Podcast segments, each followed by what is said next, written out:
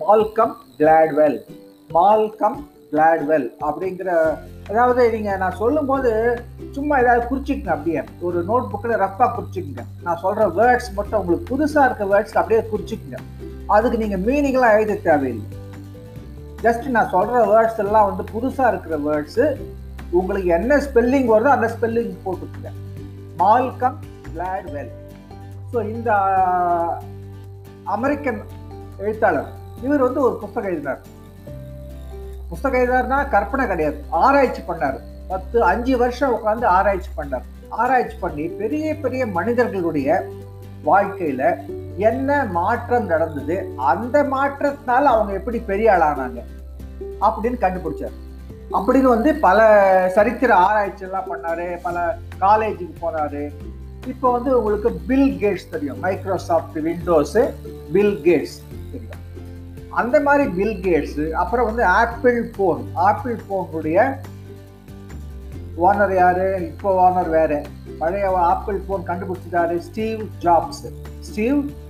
Jobs. இவர் தான் phone கண்டுபிடிச்சி, ஆப்பிள் ஃபோன், ஐஃபோன்.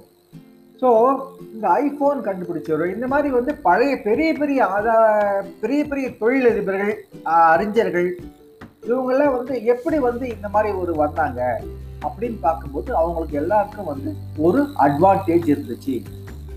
என்னது, எல்லாருக்குமே வந்து சின்ன வயசுலேயே வந்து அவங்களுக்கு என்ன, மற்றவங்களுக்கெல்லாம் வயசான பிறகு காலேஜ் போகிற நேரத்தில் என்ன கிடைக்குதோ அதெல்லாம் வந்து இந்த சிறந்த மனிதர்கள் வந்து சின்ன வயசுலேயே கிடைச்சிருக்கு, ஸ்கூல் படிக்கும் போதே கிடைச்சிருக்கு அவங்களுக்கு. ஸோ அந்த மாதிரி கிடைக்கும்போது அவங்க ப்ராக்டிஸ் பண்ணுறதுனால அது கிடைச்சதை படித்து, அவங்களுக்கு என்ன வாய்ப்பு கிடைச்சதோ அதை படித்து, அப்புறம் இவங்களே வாய்ப்பு தேடி வெளியே போய் தேடி, அந்த வாய்ப்பு தேடுறதுன்னு என்ன ஆல்மோஸ்ட் என்னென்ன ஈக்குவல் டு என்ன, அது பிச்சை எடுக்கிற மாதிரி தான். ஸோ அங்கே போய் தேடி அந்த வாய்ப்பை தேடி கண்டுபிடிச்சி அவங்க அதில் ஜாயின் பண்ணி 10 வருஷம் அவங்க ப்ராக்டிஸ் பண்ணிருக்காங்க. அந்த பயிற்சியை 10 வருஷம் ப்ராக்டிஸ் பண்ண பிறகு தான் ஒவ்வொரு ஊரும் அந்த துறையில் என்ன டிபார்ட்மெண்ட்டு, அந்த டிபார்ட்மெண்ட் எஜுகேஷன், மெடிசன் டாக்டர்னா டாக்டர், இல்லை ஐடி கம்ப்யூட்டர்னா கம்ப்யூட்டர் துறை, அந்த மாதிரி வந்து, இல்லை கேம்ஸ் ஃபுட்பால் பிளேயர்னா அந்த மாதிரி அந்த துறையில் வந்து நம்பர் 1 ஆயிட்டாங்க. ஸோ அந்தந்த துறையில் நம்பர் 1 ஆனவங்களுக்கு என்ன ஒரு வாய்ப்பு கிடைச்சிது, அவங்க எப்படி வந்தாங்கன்னு பார்த்தீங்கன்னாக்கா மற்றவங்களுக்கு கிடைக்காத வந்து ஒரு வாய்ப்பு வந்தது அவங்களுக்கு. 1 அந்த வாய்ப்பு கூட பார்த்தீங்கன்னா அவங்களுடைய சொந்த முயற்சியினால தேடி கண்டுபிடிச்சாங்க. 1 ரெண்டாவது, அந்த துறையில் வந்து அவங்க 10,000 மணி நேரம், என்னது கவனிச்சிங்களா யாராவது, எவ்வளவு சொன்ன டைமு, 10,000 hours அவங்க பிராக்டிஸ் பண்ணியிருக்காங்க. இப்போ வந்து ஒரு கம்ப்யூட்டர் ப்ரோக்ராம் எழுதுறாரு, ஆண்ட்ராய்டு மொபைல் ப்ரோக்ராம், ஒரு ஆப் கண்டுபிடிக்கிறாரு அப்படின்னா அவரு அந்த ஆப் கண்டுபிடிக்கிறதுக்கு என்ன நாலேஜ் வேணுமோ அந்த நாலேஜில் வந்து 10,000 மணி நேரம் அவர் செலவு பண்ணியிருக்காங்க. இந்த மாதிரி செலவு பண்ணிட்டு அவங்க எல்லாம் பெரிய மனுஷனாங்க. ஸோ அந்தந்த துறையில் வந்து அவங்க லீடிங் ஆகிட்டாங்க. ஸோ இதுக்கெல்லாம் காரணம் வந்து அவங்களுக்கு சின்ன வயசுலேயே அவங்களுக்கு கிடைத்த வாய்ப்புகள், அதாவது எந்தெந்த வாய்ப்புகள், அதாவது வாய்ப்புன்னா வந்து ஒரு புக்கு படிக்கிற வாய்ப்பு, நிறைய விஷயம் தெரிஞ்சுக்கிற வாய்ப்பு, இல்லை நிறைய ப்ராக்டிக்கல்ஸ் பயிற்சி கிடைக்கிற வாய்ப்பு, அந்த மாதிரி, இல்லை பெரிய மனுஷன் கூட வந்து சந்தித்து பேசுகிற வாய்ப்பு,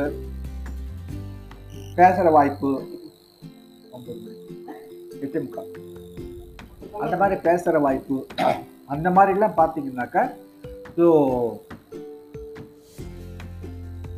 அந்த மாதிரி வந்து ஒரு வாய்ப்பு வர்றதுக்கு அவங்களுடைய சொந்த முயற்சியும் காரணம், மற்றவங்களுடைய முயற்சியும் காரணம் அப்படிங்கிறது. ஸோ அந்த மாதிரி வகையில் பார்த்தீங்கன்னா இன்னைக்கு நீங்கள் பார்க்க போகிறோம்னாக்கா வேற ஒரு எழுத்தாளர், இவர் பேர் வந்து ஸ்டீஃபன் கவே.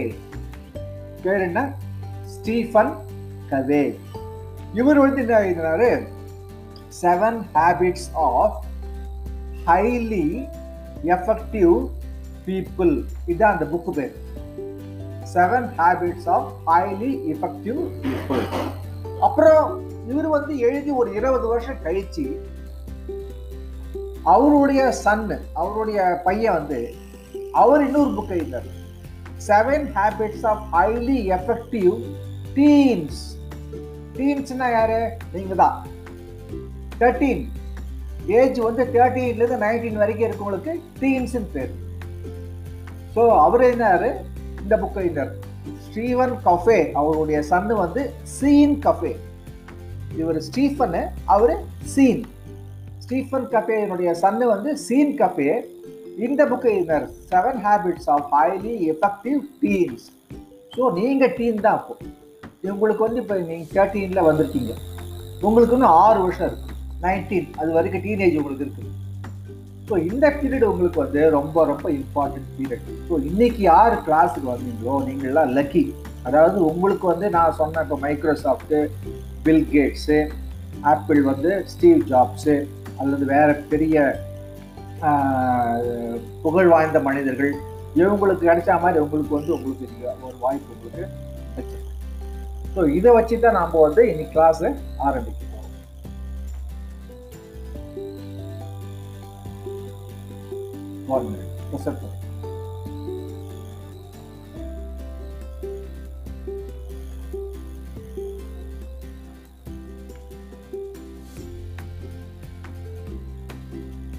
தெரியுதாப்பா?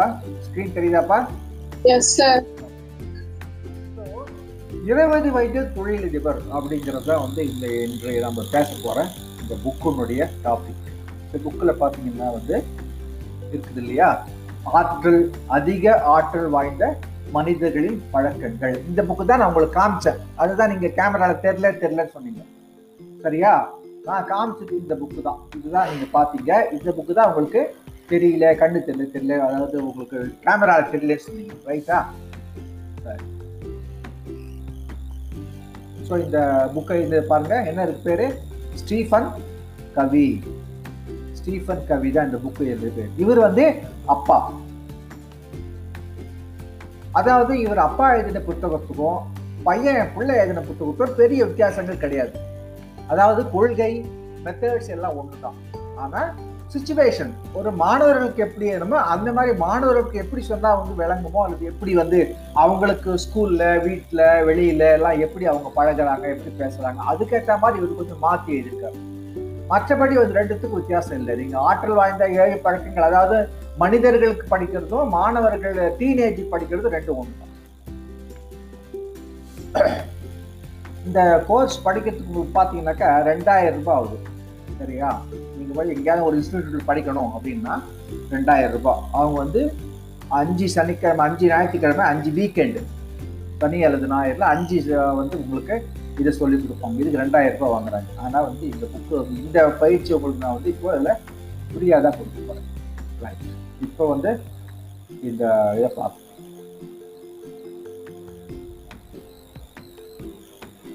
So the 7 Habits of Highly Effective Teenage Students by Sean Covey.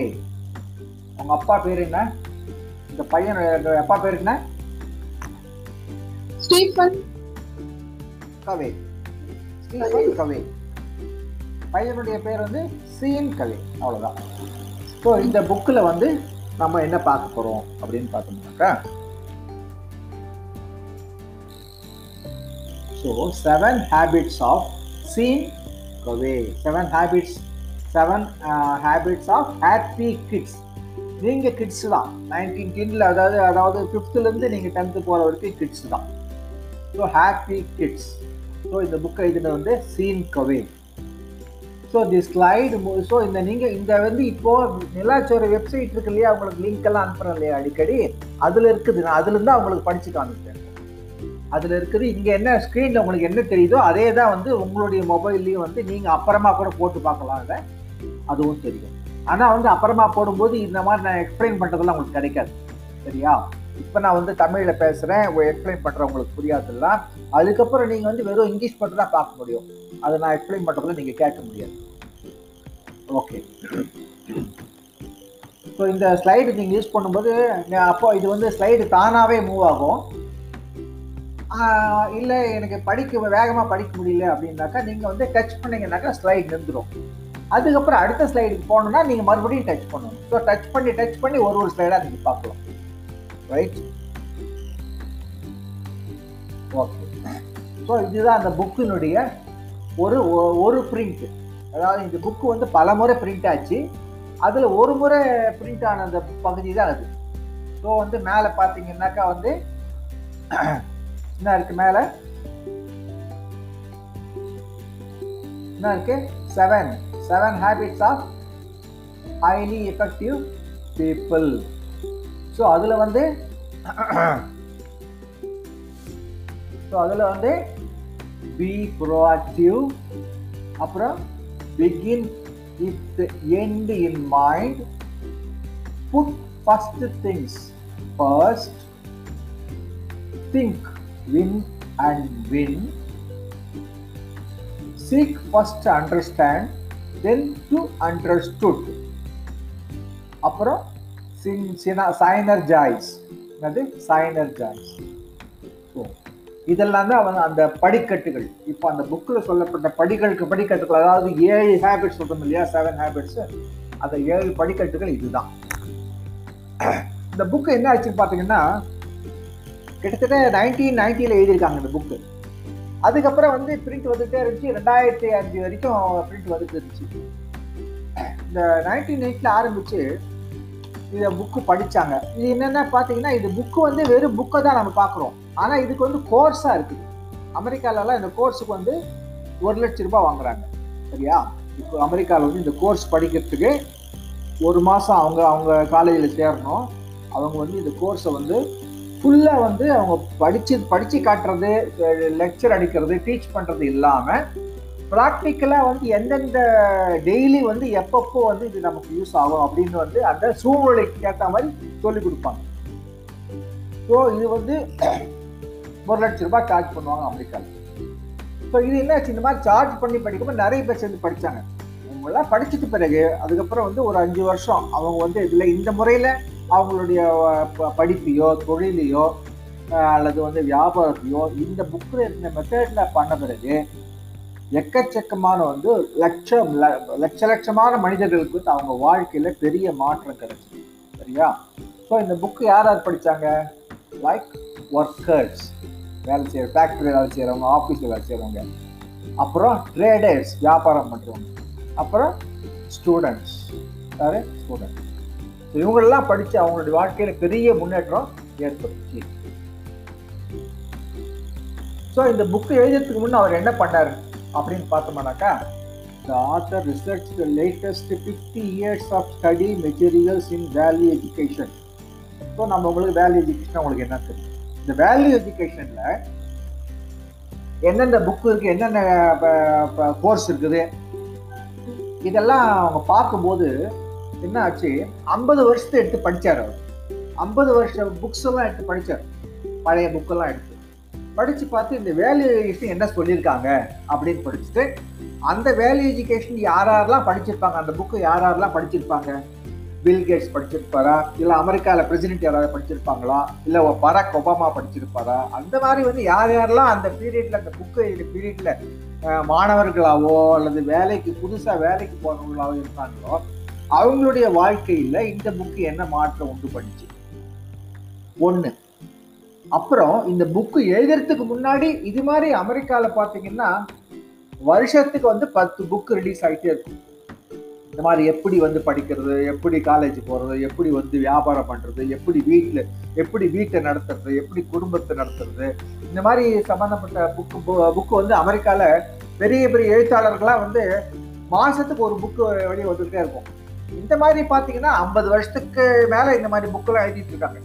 So 50 வருஷமாக இந்த மாதிரி சிறந்த புத்தகங்கள்லாம் எடுத்து படித்து பார்த்து அந்த புக்கில் யார் பேர்லாம் இருக்குது, சரியா, அவங்களுடைய வாழ்க்கையில் என்ன நடந்துச்சு, அவங்க எப்படி இருந்தாங்க, அதெல்லாம் பார்த்து படிச்சுட்டு அதுக்கப்புறம் இவர் இன்றைக்கி இருக்கிற சமுதாயத்தில், இன்றைக்கி இருக்கிற கம்யூனிட்டி மக்கள் வாழ்க்கைப்படி பார்த்தோம்னாக்கா அந்த 50 வருஷம் ஸ்டடியில் இருந்ததெல்லாம் வந்து இன்றைக்கி அப்ளை ஆகாது, அதுக்கெல்லாம் வந்து இன்றைக்கி வந்து ஒத்து போகாது, இந்த மாதிரி வாழ முடியாது, இதைவிட சிறந்த ஒரு முறை வேணும் அப்படிங்கிறத வந்து அவர் கண்டுபிடிச்சிட்டா. அந்த முறையில் தான் வந்து அதை தான் வந்து இவர் என்ன ஆராய்ச்சி கண்டுபிடிச்சா அதை தான் வந்து இந்த புக்கில் வந்து 7 Habits of Highly Effective People, 7 Habits of Highly Effective Teens அந்த புக்கில் வந்துடுச்சு.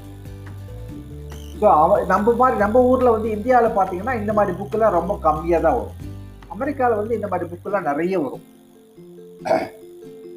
ஸோ அமெரிக்கன்ஸு யூரோப்பியன்ஸ்லாம் வந்து அவங்களுக்கு என்ன வேல்யூ எஜுகேஷன் இருந்துச்சோ முதல்ல பழைய வேல்யூ எஜுகேஷன் புது வேல்யூ எஜுகேஷன்லாம் பார்த்துட்டு அவங்க அதை வந்து ஆராய்ச்சி பண்ணாங்க. இப்போ பழைய வேல்யூ எஜுகேஷனில் இப்போ இந்த ஆராய்ச்சியாளர் வந்து 50 வருஷத்து புக்கு எடுத்து படித்து பார்த்து செஞ்சார் இல்லையா, அவங்களுடைய அந்த 50 வருஷத்து புக்கில் வந்து அந்த பீரியடில் யார் யார் வாழ்ந்தாங்களோ அதெல்லாம் பார்த்தாரு இல்லையா.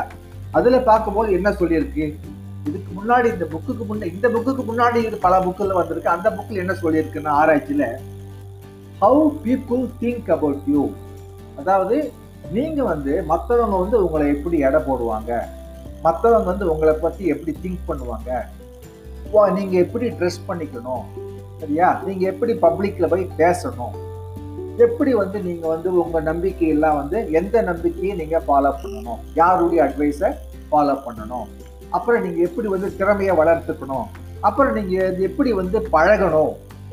ஸோ 50 வருஷமாக இருந்த இதெல்லாம் பார்த்தீங்கன்னா இந்த மாதிரி தான் இருந்துச்சு. இந்த மாதிரி தான் வந்து புக்கெல்லாம் வரும்பொழுது இந்த மாதிரி தான் எழுதினாங்க எல்லா புக்கும். அப்போது அதனால் என்ன ஆயிடுச்சு, இதை பேஸ் பண்ணி படித்தவங்கெல்லாம் வாழ்க்கையில் நல்லா முன்னேறிட்டாங்க வாழ்விட்டாங்க. ஆனால் ஒரு குறிப்பிட்ட காலத்துக்கு பிறகு பழைய முறைகளில் வந்து யாரும் வந்து என்ன இப்போது பார்த்தீங்கன்னா இப்போது எல்லாத்துக்குமே நீங்கள் ஒரு பஸ்ஸில் வந்து பஸ் ஸ்டாண்டில் எக்கச்சக்கமான கூட்டம் இருக்குது. அதாவது ஒரு பஸ் நீங்கள் இங்கேருந்து ஃபார் எக்ஸாம்பிள் பூந்தமல்லி போகிறீங்க, இல்லை தாம்பரம் போகிறீங்க வச்சுக்கோங்க, இல்லை வந்து இல்லை மேல்மருவத்தூர் அந்த மாதிரி எங்கே போகிறீங்க, இல்லை சிறுசேரி சோழிங்கநல்லூர் எங்கேயோ போகிறீங்க வச்சுக்குவோம். ஆனால் பஸ் ஸ்டாண்டில் வந்து 100 பேர் இருக்காங்க சரியா, ஆனால் பஸ் உள்ள சீட் 40 தான் இருக்குது. அப்போது அடித்து பிடிச்சி எல்லாம் ஏறுவாங்க இல்லையா. ஸோ எல்லாம் ஏறிட்டு பேருக்கு மிச்சம் இருக்கவங்களுக்கு இடம் இருக்காது, அவங்க ஸ்டாண்டிங் வரணும், இல்லை அடுத்த பஸ்ஸில் தான் வரணும். அது மாதிரி தான் இப்போ முதல்ல யாருக்கு சில வாய்ப்புகள்லாம் கிடைச்சிதோ, சில நாலேஜு ஸ்கில்ஸ்லாம் முதல்ல கிடைச்சிதோ அவங்களாம் வேகமாக வளர்ந்துருவாங்க. ஆனால் அதே ஸ்கில்லை ஃபாலோ பண்ணி பின்னாடி வரவங்க என்ன பண்ணுவாங்க, அந்த அளவு வேகமாக வளர முடியாது. ஏன்னா இவங்களுக்கு வாய்ப்பு கிடைச்சப்போ அந்த ஸ்கில்ஸ்லாம் வந்து புது ஸ்கில்ஸ் எல்லாமே, பழைய ஸ்கில் கிடையாது. அதனால புது ஸ்கில் யார் கிடைச்சது அவங்க திடீர்னு வேகமாக முன்னேறிட்டாங்க. அந்த ஸ்கில்லு வந்து பழசாயிட்ட பிறகு எல்லாருமே படிக்க ஆரம்பிச்சுட்டாங்க. எல்லாரும் படிக்க ஆரம்பித்த பிறகு நிறைய பேர் போட்டி போட ஆரம்பிச்சிட்டாங்க சரியா. அதில் யார் சிறந்தவங்களோ அவங்களுக்கு தான் வந்து அந்த திறமை வாய்ப்பு வேலை வாய்ப்பு எல்லாம் கிடைச்சது, தவிர எல்லாரும் கிடைக்கல. எல்லாருமே படிச்சிருந்தா கூட எல்லாருக்கும் கிடைக்கல. ஏன்னா அந்த வாய்ப்பு வந்து முதல்ல வந்து உங்களுக்கு தான் கிடைச்சிது. இப்போ பஸ் எக்ஸாம்பிள் சொன்னோம் இல்லையா, 40 டிக்கெட் 40 சீட்டு 100 பேர் போட்டி போடுறது அந்த மாதிரி அப்படி. அதனால வந்து மீதி பேர்லாம் கிடைக்கல. ஆனால் அந்த பீரியட்ல வந்து எந்த மாதிரி திங்க் பண்ணாங்கன்னாக்கா இப்படி தான் இருந்துச்சு, how people think about you. அதாவது வெளியே போனாக்கா நம்ம பாஸ் நம்ம ஸ்கூல்ல எப்படி நம்மளை பற்றி எப்படி கற்பனை, நம்மளை பற்றி எப்படி மதிப்பு வச்சிருக்காங்க, அதாவது எப்படி மற்றவங்க மதிக்கிற மாதிரி எப்படி நடந்துக்கிறது சரியா, நம்மளை பற்றி என்ன மதிப்பு வச்சிருப்பாங்க. அப்புறம் வந்து நம்ம எப்படி அதுக்காக நம்மளுக்கு வந்து நம்ம மேலே நல்ல மதிப்பு வரணுங்கிறதுக்காக நம்ம எப்படி ட்ரெஸ் பண்ணணும், நம்ம எப்படி பேசணும், பப்ளிக்கில் வந்து எப்படி நடந்துக்கணும். ஸோ இதெல்லாம் பார்த்தீங்கன்னாக்கா இதுதான் வந்து ஆரம்ப கால 50 வருஷத்துக்கு முன்னாடி இருந்த சிஸ்டம். இப்படி தான் புக்கு எழுதிருக்காங்க. அப்போ அது என்ன ஆச்சு, இந்த மாதிரி எல்லாருமே பண்ண ஆரம்பிச்சிருக்கனால ஒன்று இதில் என்ன ஆச்சு, இதில் போலித்தனம் கூடுச்சு. இந்த முறைகளில் பார்த்தீங்கன்னா இது அந்த காலகட்டத்துக்கு அந்த பீரியட்ல வந்து 50-60 வருஷத்துக்கு முன்னாடி இது நல்ல சிஸ்டமா இருந்தா கூட இதில் என்ன ஆயிடுச்சு, போலி வந்துடுச்சு.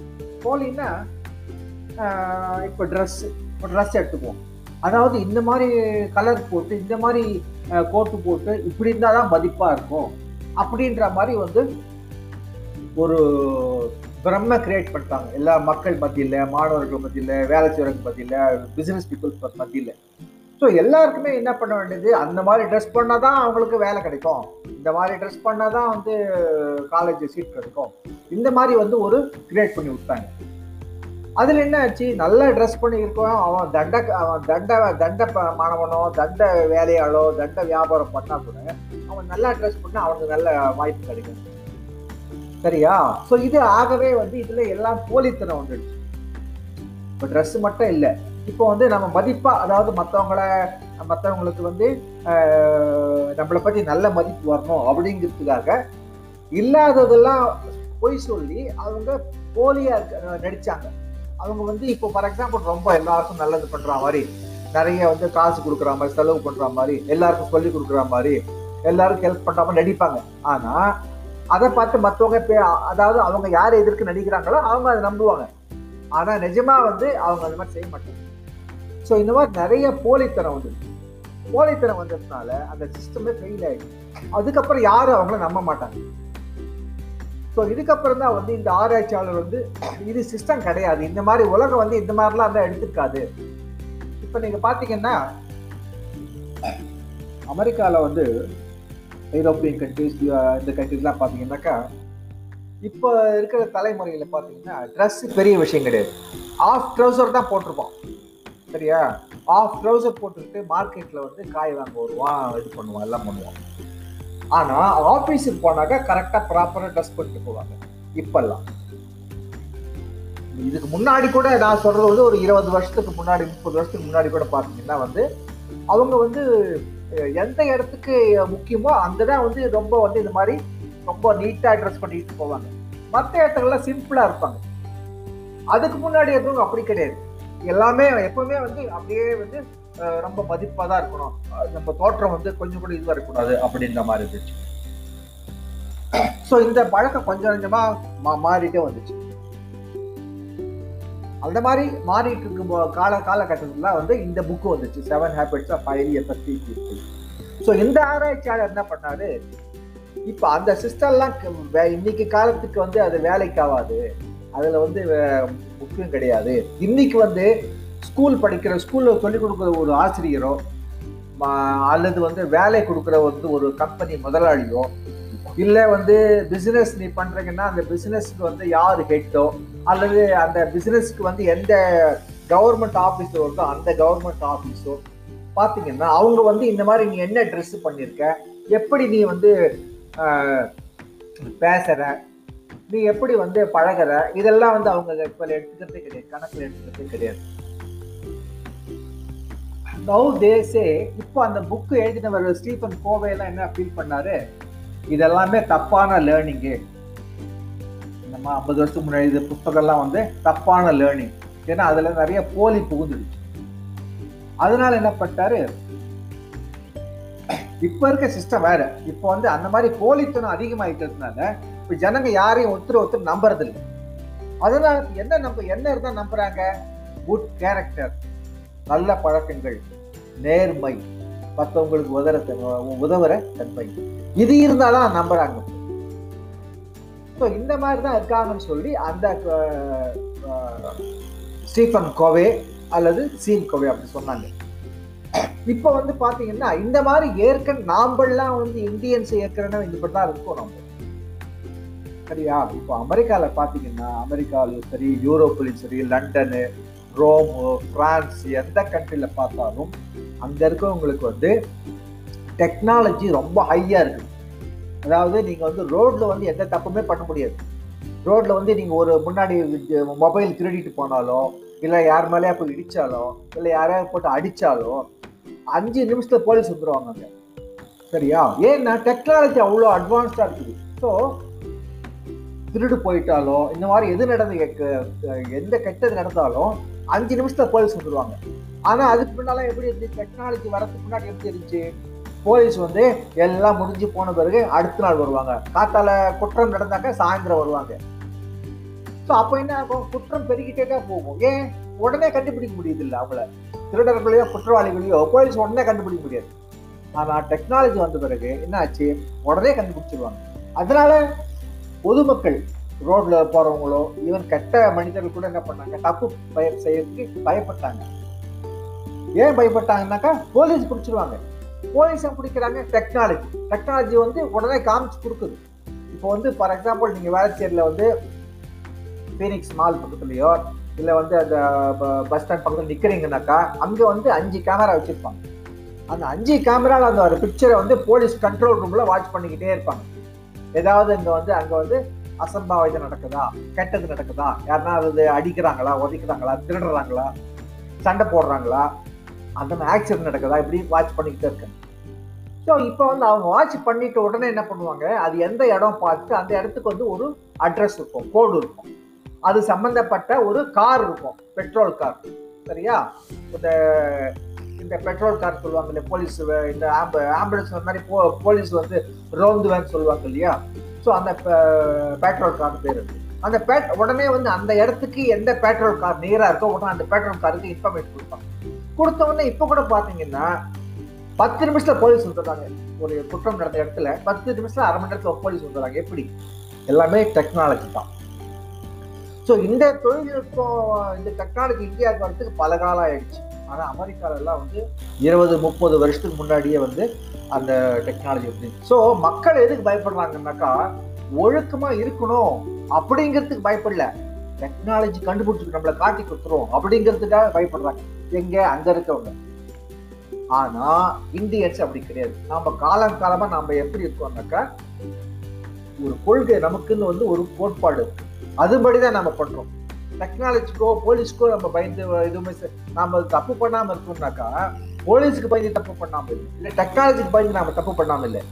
நமக்கு எதெல்லாம் பண்ணக்கூடாது, எதெல்லாம் எது பண்ணால் கரெக்ட் அப்படின்றது நமக்கு வந்து பரம்பரையாக நம்ம ஃபேமிலியில் சொல்லி கொடுத்துருக்காங்க, இல்லை ஸ்கூலில் சொல்லி கொடுத்துருக்காங்க, அதை தான் நாம் ஃபாலோ பண்ணுறோம். இப்போ அந்த புக்கில் இருக்கிற மாதிரி ஸ்டீஃபன் கோவை என்ன சொல்கிறாரு,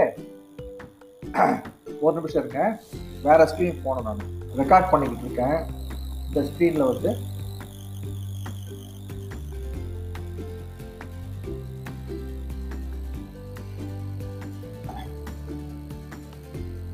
ஓகே,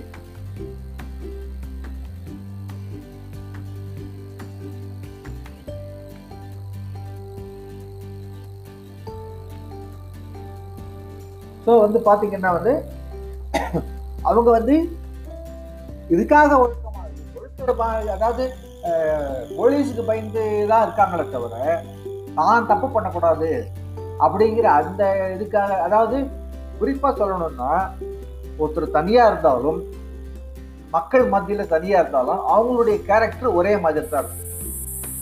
யாரும் பார்க்கல, அதனால் நம்ம என்ன வேணால் செய்யலாம். போ ஐயோ எல்லாரும் பார்க்குறாங்க, நாங்கள் அந்த மாதிரி செய்ய முடியாது.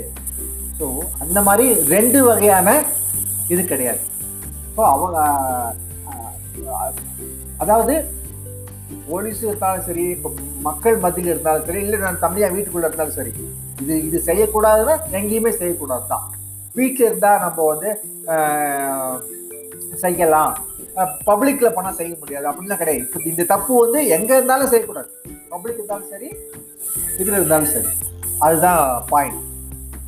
ஸோ இந்த புக்கில் வந்து அந்த மாதிரி இவர் வந்து, அதாவது இவர் வந்து இந்தியன் சிஸ்டம் கரெக்டுன்னு சொல்லலை, ஆனால் இவர் சொன்னதெல்லாம் வச்சு நாம் வந்து அந்த புக்கில் எப்படி பார்த்தாக்கா ஏற்கனவே நம்ம இந்தியாவில் தான் ஃபாலோ பண்ணிட்டு இருக்கோம் அப்படிங்கிறது தான் பாயிண்ட்.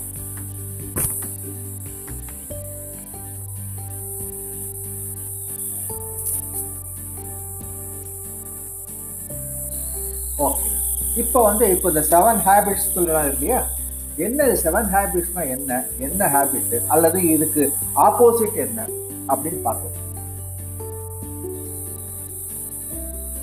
ஸ்கிரீன் தெரியுதா உங்களுக்கு? ஹலோ ஹலோ தெரியுது சார். ஆ ரைட். ஸோ இப்போ வந்து அது என்னன்னு பார்த்தோம்னாக்கா, அது என்ன அப்படின்னு பார்க்க போகிறோம். ஆனால் அதை பார்க்கறதுக்கு முன்னாடி எது கரெக்டு எது தப்புன்னு நமக்கு தெரியணும் இல்லையா. ஸோ ஃபஸ்ட்டு எது தப்புன்னு தெரிஞ்சுக்கலாம், அதுக்கப்புறம் எது கரெக்டுன்னு பார்க்கலாம். எது தப்புன்னா, ஸோ இதில் பார்த்தீங்கன்னா the 7 habits of highly defective. டிஃபெக்ட்னா என்ன சொல்லுங்க பார்க்கலாம். டிஃபெக்ட்னா என்ன? கல்பிரியா, டிஃபெக்ட் அப்படின்னா என்ன?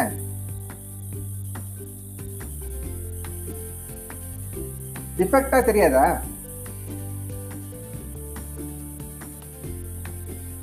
செல்வகாந்த், டிஃபெக்ட்னா என்ன? சக்திவேல், சக்திவேல், ஹலோ குறையுள்ளையா சார்? குறையுள்ள, குறையான, அதாவது சரியா இல்லாத டிஃபெக்ட் தான் பழுது